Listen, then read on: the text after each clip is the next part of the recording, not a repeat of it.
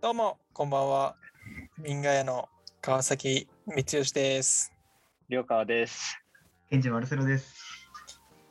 シャルラは日本と南米で建築やランドスケープの勉強をしてきた3人がラテンアメリカの生活や文化魅力について雑談していくポッドキャストです。というわけではい。始まりました。第はい。8回シャルラシャープ8です。イェイ。えいえーいや、いい、いい挨拶でしたね。テンション高めの。大丈夫かな不安ですけれども。ところで、皆さん、好きなスペイン語は何ですか？突然ですね。唐突ですね。今回は好きなスペイン語について語り合うんですか？えーちょっとまず、あの、導入、導入エピソードトーク、エピソードトークじゃない、オープニングトークで お願いします。なんか、ちょっと、あの、このポッドキャストに、あの、スペイン語習いたいっていう人ももしかしたらね、聞きに来てるかもしれないんでうん、現地人にしかわからないスペイン語をね、ちょっと教えてあげたいなというところで、はい。どうですか？だ誰からいきますか？まあ、そんな大したことないんで僕言いますね。はい。えーっと、両川の好きなスペイン語は、えー、 todo bien ですね。ああ、うん。確かにあのよくよく使うよね。とそうですね。あの、 todo っていうのは、まあ、全部、英語で言ったら all っていう意味で、 bien は、まあ、 good だったり OK っていう意味で、まあ、all OK みたいな、そういう意味で使うんですけど、まあ、僕が本当に最初、南米に行った時に、あの、一緒に、まあ、現地で工事をしてた大工さんが、なんか、あつき大丈夫か？みたいなことをずっと言ってきてくれて、でその時に、なんか、トドビエンって言うと、よくわからないけど、二人とも爆笑するみたいな、そうう。いう、まあ、なんか合言葉みたいな感じで使ってて、まあ、それ以来ずっと、あの、なんか1ヶ月に1回ぐらい Facebook で、あの、その、まあ、大工、マエストロのハイメっていう大工さんから、はい、ハイメから、あの、あつき、コモエスタス、まあ、調子はどうって言われて、トドビエンって返すっていうくだりを定期的にやってます。うん、わかりますわ、それ。僕まあ、もトドビエンですね。僕もハイメからたまにメッセージ来ますね。コモエスタートドビエンの応酬ですね。そうですね。やっぱり、まあ、トドビエンですね。なるほど、なるほど。はい。ケンジは？僕が好きなスペイン語、そうですね。ちょっといっぱいあるんで、絞りきれないですけど、かろうじて言うなら、あれですね。ポジョ。ポジョ？ポジョです。およ。ポジョ。だってポ、ポ、ポ、ジョ、ジョの部分のちゃんポと。ちょっと、そうそうあそう。そう。どどっちどっちですか？どっち派ですか？あの、どっち？これだからその、わかりますわわかります。そう、わからない人向けに伝えると、その、ポヨって、POLLO って書くんですけど、その LLO をよって読んだり、ジョって読んだり、まあ、ショって読んだりっていうのが、その国ごとによって違うんですよね。で、まあ、コロンビアとかだと、まあ、割とポヨってもうよって言ったりしてうんたような気がするんですけど、ちょっと僕も定かではないけど、うん。あの、まあ、エクアドルだとどうでしたっけ？ケンジさん。あ、エクアドルではポジョですね。うんジョか、ポジョか。そう。ポジョ。ポジョ。ポジョだよね。チリの方行くとポショ、ポショとかなるんだっけ？うん。ポショってなりますね。チリ。アルゼンチンとかは。LL の発音はうん場所によってけまあちょっと違ったりしますよね。なんでポポジョが好きな言葉？理由ですか？うん。発音が可愛いっていう。あ確かに確かに。やたら発音が可愛いなっていう。ー可愛い言葉多いよね。可愛いスペイン語うん何個かありますけど、うん。ポヨ、ポヨ好きなんです。ちなみに、ポジョの意味は？いや、鳥ですよ。あの、鳥ですよ。いや、知ってますなよ。何 をでも、何言わそうとしてます？いやいやいや、知ってリスますいやナー、リスナーー知らない、わかんない。知らない。から。そんななんか、当たり前じゃないですか、みたいな。全然常識じゃないからね、ポジョ。ポジョが鶏肉だっていう。いや別に、あの、リスナーエクアドル人じゃないから。失礼しました、失礼しました。あの、ボジョ、結構いろいろ意味が、意味があったりするんで、そっちの方聞か、あの、聞かれてたのかなと思って。ああ、いろいろ意味あるんだ。そうあの、そうなんです。鶏肉以外。チキン野郎的なこともポジョっていう。チキン野郎。それはさすがに言わないなん。なんか今普通に頭に浮かんだのはだいぶ下ネタなんですけど、ボジョって結構下ネタにも使われがちで、え？どの、どの部位？え？ど、部位？部位の話？V、V、V の話、V の話です。男の子の V の話です。おちんぽってこと？ということですね。言うんですね。いやおちんぽは別に、若干ぼかしてるけど。めちゃくちゃ言ったな。別に放送禁止ワードではないでしょ。はい。え、おちんぽのことポジョって言うんだ？そうですね。えそういうこと。ー、どの辺が？どの辺とかそういうのもうないですね。すべてを下ネタにする人たちなので、彼らは。何を、そう、聞いてもというか、あらゆる単語が下ネタになっていくんで、トゥーポジョとかっていうの？ポジョとかになります。ポジート、ポジートとか言われたりポジします。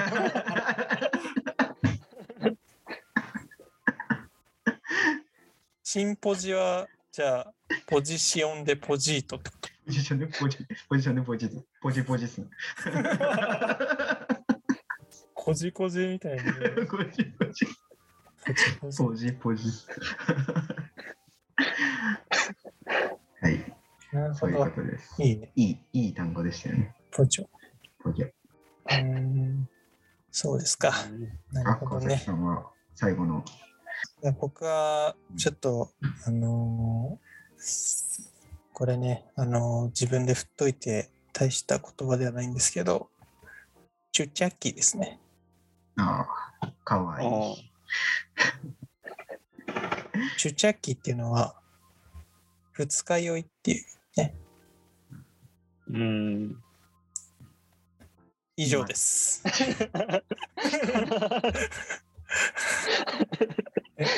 はい。以上でした。ありがとうございました。ありがとうございましたありがとうございました。はい、なんか、1話分ぐらい喋った気がしますけど、実は。なんか、まあ、まあ、いいです。まあ、いいんです。一番笑った気がする。チャルラ史上。チャルラ史上今まで相当テンション低かったんだなっていう、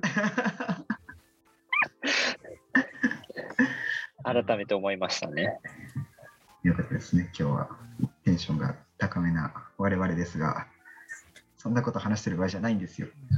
今回、はい。あの話題をちょっと持ってきましたけれども、はい。おまあ今までこう、南米のね、楽しい話だったり、我々の人となりだったりをこうずっと話してきたじゃないですか。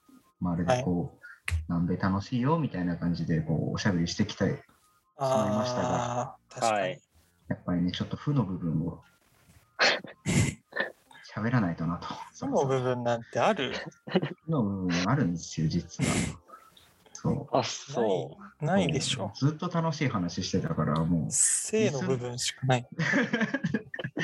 リ リスナーは南米が楽しい、いいところだと思って、今頃、カバン詰めてますよ。だから、あの、ネガティブ、ネガティブな話っていうか、まあちょっと、ちょっとしたね、こう問題みたいな話も喋っていきたいなって思っているわけで、確はい。今回よ、り、より良い旅行をするために、そうですね。今回、うんこれについてお話ししましょう。南米の治安。はい。治安、ああ治安治安伸ばしては見てきたものの、あのこう最後、うんいら。いや、最後、うんだから、なんか変な感じになりましたけ治安ね。ど。治安治安ね。治安。はい。と、まあもう、多分まあご存知の通りというか、もうあらゆる人が南米はなんとなく危ないんだろうなっていうのぐらいはあると思うんですけど、うん。一体どういう印象を受けましたか？あっち行ってみて。ああ、実際でも、うん聞く、行く前はさ、噂ではなんか、あのー最初聞いたのは、あの、東大の、と大学院の授業を受けてた時に、その、当時の、なんだっけ、えっと、建築の駒場の方の先生が、なんか、南米に、コロンビアに行った時の思い出みたいなのを話してくれて、あ、川添先生ですか？あ、そうそう、川添義行先生っていう人。うんあの、その人がコロンビアに行った15年前とか20年前ぐらいうん。は、マジでその、まあ本当コロンビアが結構一番やばいぐらいの時代、そのうん。パブロ・エスコバルとか、そういう、まあそのもうちょい後かな、その麻そうですね。薬、麻薬王がまだこう、はびこってた時代の話で、なんかもう、もう常にこう銃を持った、その、ボディーガードみたいな人が2人ぐらいこう、周りにいいながらこう、その建築の現地調査とかそういうのをしていたみたいな。でも、車の移動とかももちろんその、防弾ガラスみたいなうんうん。ついててみたいなことを言ってたから、だからマジかと思って結構すげえ危ない場所なんだなっていうのはうん最初は印象ありましたね、やっぱり。うん。いつ構想に巻き込まれてもおかしくないぐらいのそうそう緊張そう。感があったんですね。そう。まあでも行ってみて思ったのはそこまでではないっていう、うん。全然そんなに恐れるほど。まあもちろん女性とかね、夜、夜とかは危ないと言われてるけど、まあ印象、第一印象としてそんな、なんか、やばいみたいなのはなかったし、覚え、あの、インインドに行ったことがあって、はいはいはい。インドの方がやばい、やばかったっていう。うん。結構空港出た瞬間にこうなんかな なんだろう。なんと形容するのがいいかな。なんか本当待ち構え待ってましたみたいな感じで子供たちとかその荷物持たせろみたいな。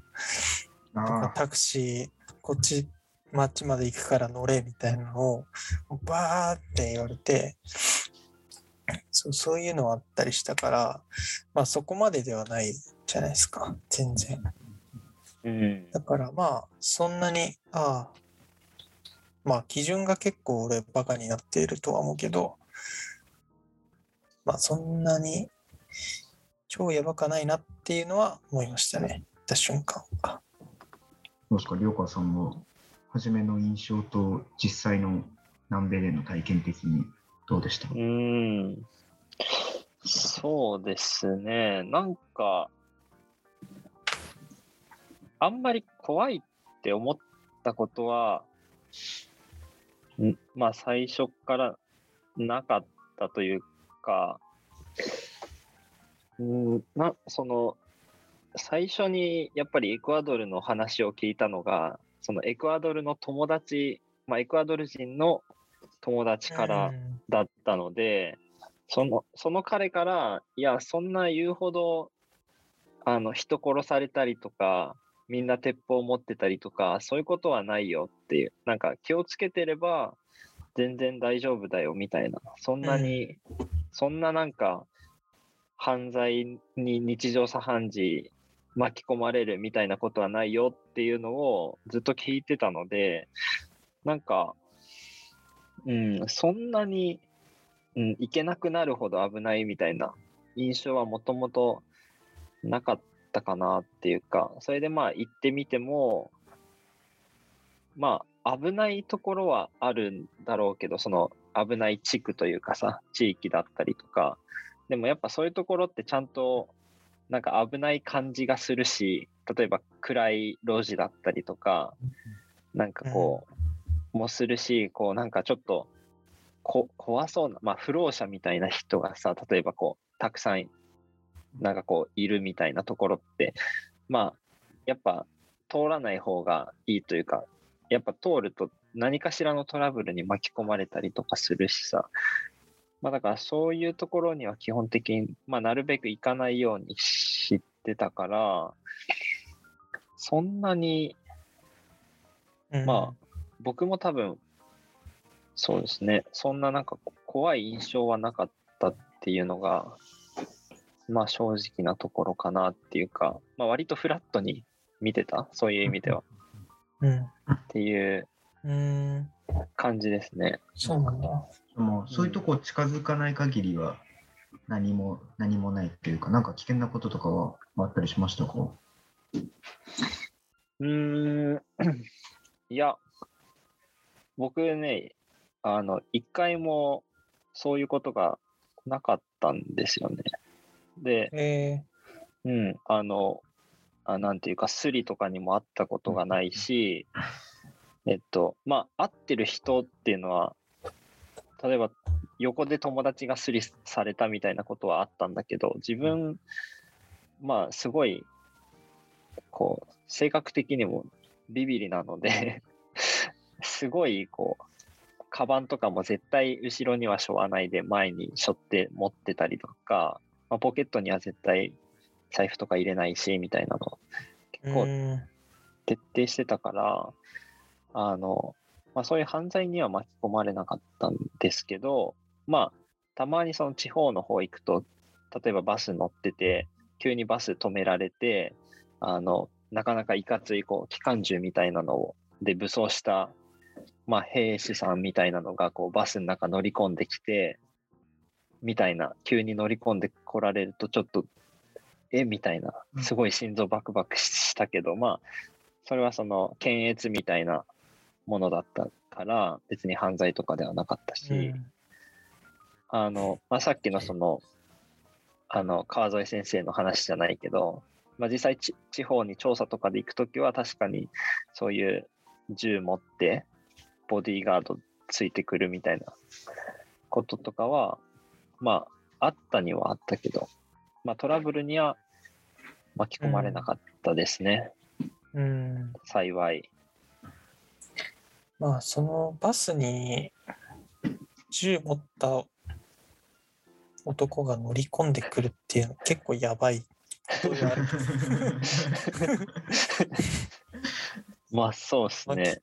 事件ではないけど、そういう状況があるっていうのは、ね、事実として結構。怖いですね、確かに。確かに。やっぱ銃って見慣れないですよね。なんかもう銃見るだけでちょっとドキドキしちゃうっていうか、あの、ね、向こうだとさ、その、割と、なんだろう、警備員み、警備員っていうかその、うん検閲とかさ、の人たちって銃持って道端に立ってたりするじゃん。そうですね。あの銀行の前とかにもボディーガードがそう。確かに。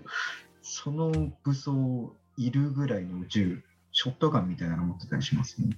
うん。え、ショットガンっていうか、あの、大きい銃なんていうの？あのダダダダダダって。そうそうそう、肩にかけるやつ。ああれが怖いんだよね。あれああ、ありますよね。確かに。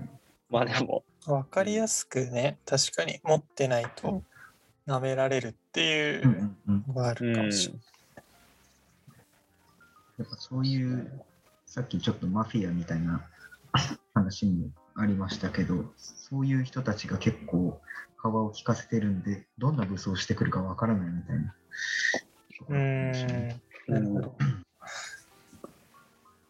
構コロンビア、まあ言ってはエクアドルとその国境付近は結構危ないって言いますよね。言いますね。コロンビアの国境の方とかはは結構そのゲリラとかそのコロンビアのそのななんなんだっけ？あのファルク。ファルクかうん。とかがいるから気をつけろっていうのでよくそのエスメラルダスあのコロンビアの近くの方行く時はうん。言われてて、まあそれ僕はし知らずに行ってまああのお前何やってんだって怒られたことはありましたニュースニュース見ろっつって。それもちょっと無理のある話ですけど、ちょうど今、あのうん危険情報みたいなの出てるじゃないですか。どっか渡航するときはいはいは。ああ外務省の。そうそう、今見てるんですけど、エクアドルとそのコロンビアの国境付近は最高レベル、渡航中止勧告レベルと。うんそう。色そう。えでも、それって、あの、北側と山側だけじゃない？正規ルートは、と。えつまりその太平洋側とアマゾン側？で、こう、すいや、僕、そのコロンビアからエクアドルまでバスで行ったことがあるんですけど、うん。あの、普通にその大通りというか街沿いに行く分には、そんなに危なくない。まあでもそんなこと下手に言ったらよくないか。いや、一応、そう、国境のね、ところにイピアレスっていう町があるんですけど。崖の上に教会が建ってて、うんまあ、すごい綺麗な教会があって、割と観光地で、まあ、外国人も多かったりするんですけど、うんだから、うん、まあ、今行かない方がいいのはいいと思うんですけど、まあ、まあよくみんなが通る道はそんなにそうです危ね。まあ比較的別にそんない本当に行けないってほどではないけどでもそのジャングルの方とかってなんか正規というよりは本当に麻薬運ぶための道みたいなうん、そういう道もあったりするからそういうとこに迂闊に行くと結構マジで誘拐されたりとかっていうのがそうですねいます。それはもう間違いなく誘拐されますね。その、もう道を外れたらやっぱりアウトですよ。まあ、そうですね。そういうファルクとかもね、あの、基本的には農村部、あの、そのアマゾンとかジャングルの中に、やっぱり拠点を作って、そうするとやっぱ検閲に引っかかんなかったりするし、うん。まあ基本的にやっぱ田舎の、田舎に行けば行くほどそういう人たちと遭遇する可能性って増えてくるから、うん。まあそういう意味では絶対大通りとかは、大通りは外れないようにした方がいいというか、うん。まあ、やっぱそういうところ行くときは情報収集をちゃんとして、危ないところには行かないっていうのは気をつけた方がいいと思いますね。うん。そうです。うん、なんか、ちょっと下手に喋れなくなってきたな。そのなんか、その、何？渡航中止勧告とかそういう情報を 出されると、でもまあ、キトも、まあ、やっぱ怖い時もあります。僕は一回襲われたことがあって、んまあ本当、普通に昼間、結構大きな道沿いを歩いてたなんか時にあのーなんかちょうどね本当車通りがちょうどなくなって多分前後にも人がいないみたいなタイミングが多分本当偶然できてもう本当昼間の2時3時ぐらいだったんだけどうんで、その瞬間に、なんかその、こう、小道の方から男二人がこう、出てきて、うん。なんかこう、ぼ僕のなんか首元を掴んできて、なんか、あの、男一人はこう首元を掴んで、なんか俺が動けないように、こう体を固定してきて、そのもう一人はこうポケットに手を突っ込んで、金を探るみたいな。うわぁ怖っもうマジでめっちゃ怖怖すぎて。でなんか、その男2人は結構小柄でそんなになんか力ある感じじゃないんだけど、うんまあありそうにそんな見えないんだけど、うん。でもなんか2人同時に来られるとうん。うん。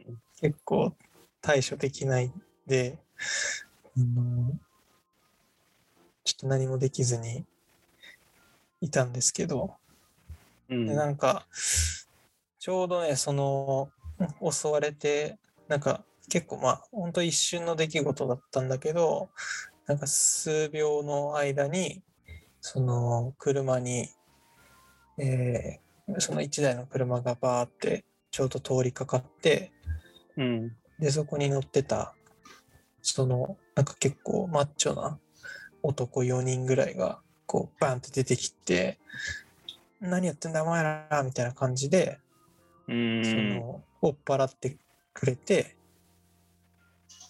でまああのそんなに物もまあ大した金入ってなかったんでうん。お金は盗まれずただ家の鍵だけが盗まれていやーでもそれちょっと不安ですね。ちょっと困ったっていう。だいぶ迷惑ですね、それ。そうそうそそっか。いや、でも、なんか暴力とか振るわれなくてよかったですね。うんいきなりとかとか。う。そうだね。殴られたりはした。まあなんかうん。首根っこ掴まれてなんかこう揺さぶられたりはしたけど、怪我怪我とかはなく済んだかな。いや本当ーその屈強なお兄ちゃんたちが通りがかなかったら結構やばかったかもしよかったですねな。なんか家の鍵だけで済んで。うん。そうですね。なんか話聞いてて、あれじゃないですか。やっぱ何もしなかったのが、なんか良かったんじゃないですか。下手に抵抗とかすると、結構、向こうも本気でうんややり返してくるというか、そうね。うん、マジでね、何もできず、ただね、ヘイっていう、こう、ああ、なるほ人ど。生で、人生で一番声出したんじゃないかっていうぐらいの大声で、ねまあなぜかヘイっていう。えへへって騒いだんですね。うん言ったらそのお兄ちゃんたちがバーって来て、うわどっか行けっすってうん、酔っ払ってくる。ーか確かにそこは。自分も言って結構周りから一番言われたことは何かあった時はもう抵抗するなみたいな。ことは言われましたね。そう、抵抗してなんか相手、あのポコって殴ったりして、まあ、逃げられればいいですけど、そこでなんか拳銃持ってたりする可能性とかももちろんありますし、うん、そうより大変なことになっちゃうから、もうなんか、あげるものもバンバンってあげて、確かにね、普通になんか、その、俺も、なんか素手と素手の戦いだったからよかったけどさ、そう刃なんか。物とか、銃とかを腹に突きつけられたりしてたら、うん。もううん、普通に終わってたよね。そうですね。やっぱ、いや、僕もその南米行くときにエクアドルの友達にやっぱ同じこと言われてうん、絶対その物取られたりとか、何かこう、襲われても抵抗だけはしちゃいけないっていうのをでそれはでも本当にもう強くなんか言われて。でもうそれ以来だから自分が南米にいる時もその友達がやっぱ日本からちょっと遊びに来てくれたりするんですけど、まあ、それだけは本当に守ってっていうあの話をずっとしてましたね。ってのもその、まあ僕2016年にエクアドル行ってその後2018年にコロンビアに行ってるんですけどうん。で僕がいたのコロンビアのメデジンっていう、まあ、都市で、うん僕が多分メデジンに行く半年前か多分1年は経ってなかったぐらいだったと思うんですけどにあのその時になんか世界旅行なんかバックパックでなんか一人旅をしていた大学日本人の大学生がそのメデジンでまあ殺されてしまうっていう事件があってでそれはやっぱりそのまあいろんな経緯はあったらしいんですけどそのものをまあ取られたと道で、でその時にそのものを取り返したくて追いかけてで揉み合いになった時にその相手、まあ、犯人が拳銃を出してきて、まあ、撃たれてしまったっていう、まあ、実際にそういう事件も起きていてうん。で、まあ、だからやっぱり抵抗だけはしちゃいけないんだなというか、うん。あの本当になんだろう。それこそそういう川崎さん襲ったような小柄な人でもあでこいつなら勝てるぞとか思ってちょっとこう抵抗するとまあ意外とあっさり鉄砲を持ってくるというかうん、あのでなんだろう。日本だとその殺人に対するその意識、まあ、殺人っていうのがとても重い犯罪だとまあ当たり前なんですけど僕たち思ってるじゃないですかうん。でも南米って割とあっさり人殺しちゃうんですよねでそれがちょっと意識というかそのまあ捕まるぐらいだったらとりあえず殺しとくぐらいの割とあっさりなんかこう人が殺されちゃうっていうまあ雰囲気というか空気があったりもしてうん。うんだから本当にそのまあ例えば携帯でも財布でも何でもこう電車とかバスとかで盗まれたり、まあ、すられたりしてもその犯人には絶対追いかけない、まあ、その犯人を追いかけたりとか抵抗したりはしないっていうのだけはちょっと南米行く人は胸に刻んでおいてほしいなとうん。思いますね。あの、うん。なんかね、やっぱちょっとそこは倫理観が少し違ってるっていうことは認識しておいた方がいいなと思いますね。あとなんか、できるだけ汚い格好をしておくっていう。うー。うんん、そうですね。高価なものを身につけたりとかするとすぐこう狙われちゃいますからね。何よりまず狙われないように気をつける。うん。あとね、財布を持たないっていうのも大事だと思う。その、バラ、あの、小銭とか、おあのお金をもう直接ポケットに入れちゃった方がうん。盗まれる可能性は低いっていうか、財布で1個まとまってあると、1個取られたら終わりなんですけど、うん。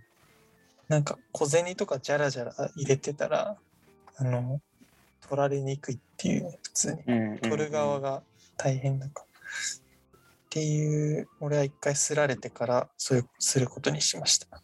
うん。一回40ドルと、クレジットカードの入った財布が盗まれて、もううん一一瞬の出来事だったね、本当に。すり、もかカード取られるのとか結構。うん。う、感動したもん、もう。逆になんか、鮮やかすぎて。俺だってずっとさ。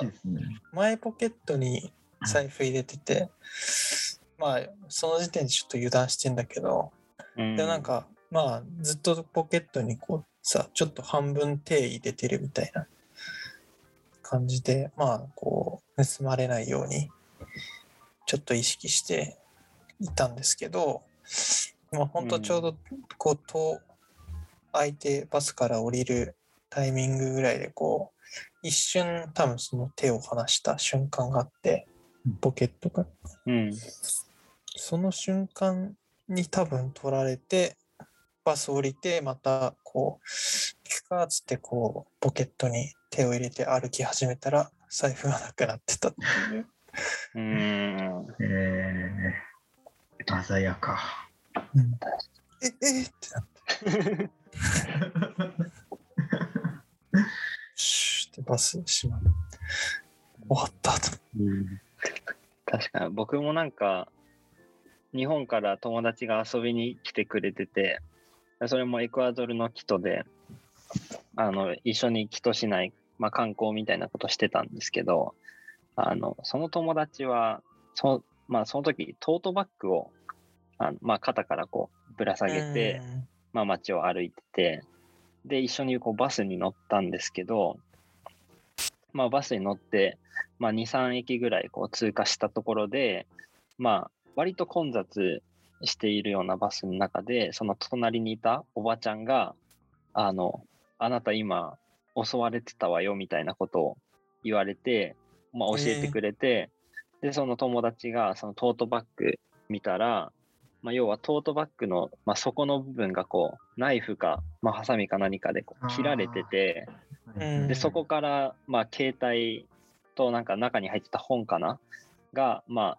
なくなっててでまあなんだろうちょっとこう僕たちの感覚からしたらそのもうちょっと早く教えてほしかったみたいなことを、まあ、そのって思ったんですよね。でも、で、なんかそういうことをちょっと軽く言ってしまったんですけど、そしたらそのおばちゃんが、いやでも相手はその刃物を持っているわけだから、そこでもし叫んだりしたら、それこそもっと大きなじ、まあ、事件になる。まあ、ナイフで刺されるかもしれないし、だから絶対そんなことはしないわ、っていうかできなかったわっていうことを、まあ、言われて、まあでも、うんそれ聞いたら、まあ、そうだなというか、まあ、それが正しいなっていううん、やっぱ、いう話をして、うん。割とあの、薄めのカバンは、まあ、トートバッグに限らずうん、リュックサックでも、あの、割と簡単にナイフで切れてしまうので、うん。ね、それも気をつけた方がいいなって。トートバッグ切られた友達も2人ぐらい知ってるんで、うん。知ってるれるんですね。あれは、えしかもよく見たら、キトでトートバッグしてる人ほとんどいないのよね。うん、いないですね、トートバッグ現地人使ってる人。そう 流行らないアイテム。入らない。あれは治安がいい証拠だよね、トートバッグしてるあれと一。瞬流行ったあの、ね全部透明のカバンみたいなやつはエクアドルで流行るんです。あー 日本でちょっと流行ってたの見てますけど。うん、あー、そうね。確かに。そうね。そうか。そういうのってあるよね。なんか、その、貧貧乏っぽく見せるっていうのもさ、こう、そうだけど、なんか、エクアドルの人ってあんま、ファッションとかの多様性あんまないかもしれない？そうですね。わかりますよ、それ。大体こうジーンズとそうっす。シャツ。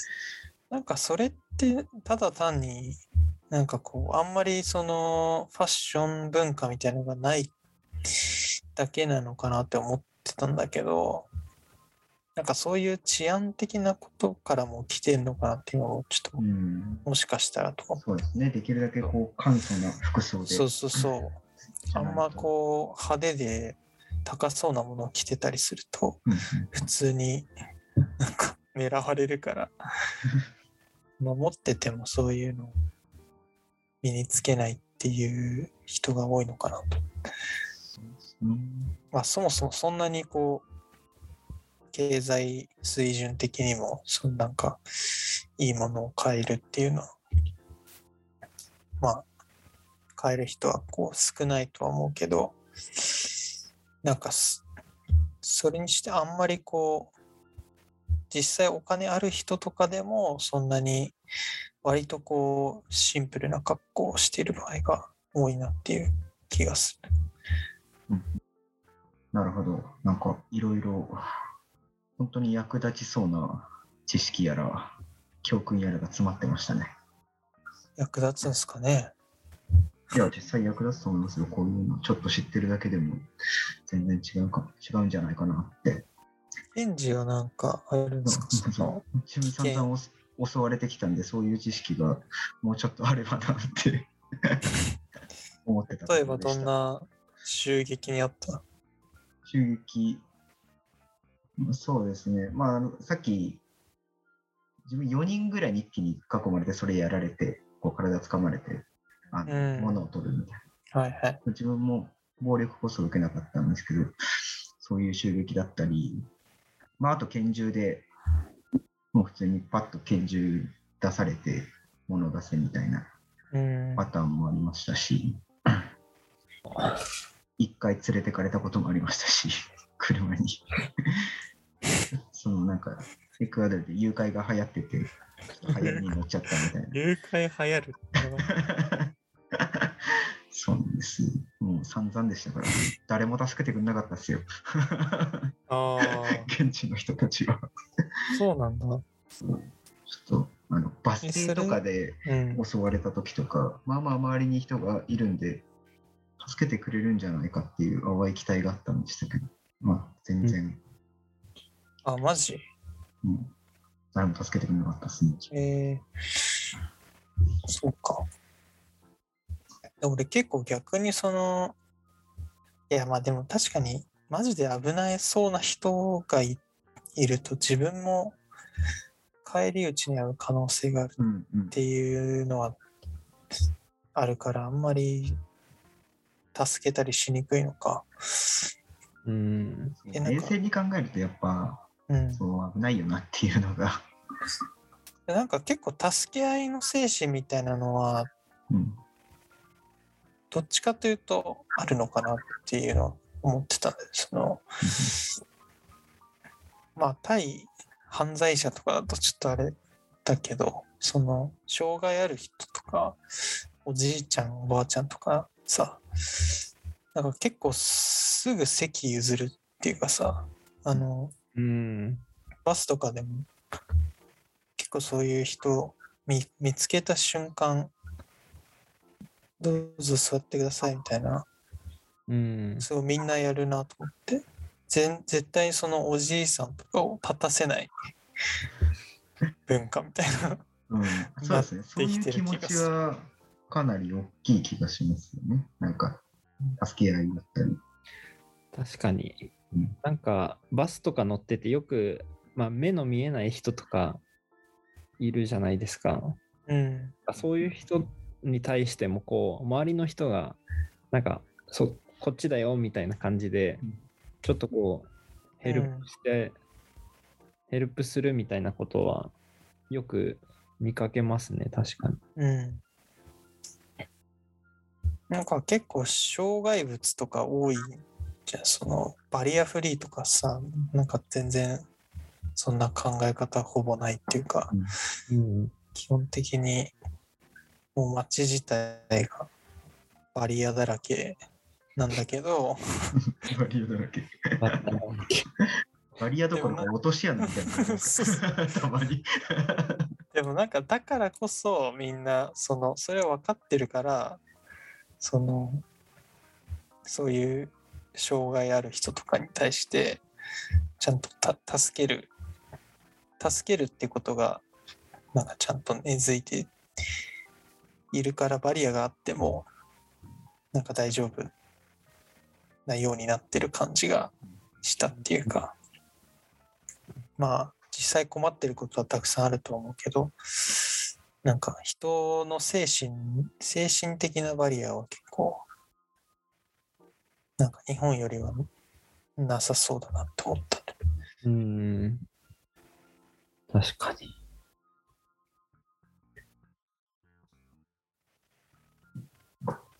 ですね。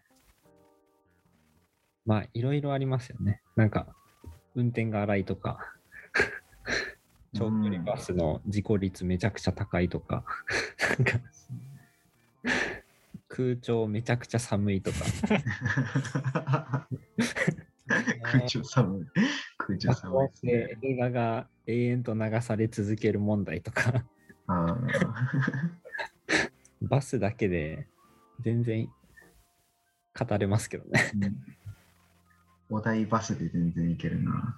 まあまあ。まあ、いずれバス会もいずれバス会がありますね。ネタが尽きたら そうですね。じゃあそんなところで今日ははい。治安についてということでね。あの、ハイテンションスタートから始まり、途中ちょっと怖い話が何度か続き、そうだね。そうシリアスになっちゃったね。なんか。まあ、確かに。それはまあ、テテーマがテーマだったから。失礼いたしました。でもね、南米に行く人は、まあ南米、国にもいるけどね、特に、まあ北の方はそんなに、あの、南の方が安全性は高いですか？北、なんあ何の南米の大大陸で言うと、ああ、北の方がまあ危ないじゃ危ないですよね。そのチリとかアルゼンチンの方が、うんうんうんうん。まあ、安全さは安全感がありますね。一応まあ北の方結構、そうですね。うん危ないとこが。コロンビア、エクアドル、うんあとベネズエラ。ベネズエラはもうやばいのでベ、ネズエラまでやばいんで。あの南米旅行行く人は、うんいいあの今回話したことを、ね、あの肝に銘じてうん、こう 気をつけながら、死んだりしないように、はい、そう。旅行してほしいなと思います。はい。そうですね。あの、まあ、バックは前に背負うと。うん。あとは、トラブルに巻き込まれたら抵抗しない。そうね。うん、抵抗しないのでしょ。移動なるだけ早歩き。ああ。うん危ないところには行かない。はい。ボロボロの服を着る。夜飲み歩かない。まあ、一人で出歩かない、夜は。そうですね。一一人では危ないね。ちょっとあの着れば現地人と、うん現地の信頼できる人となら OK だけど。うん。ええはい。というわけで。ええじゃあ今回はこんな感じで終わりたいと思います。はい。はい。ありがとうございました。ありがとうございまありがとうございました。した。アディオース。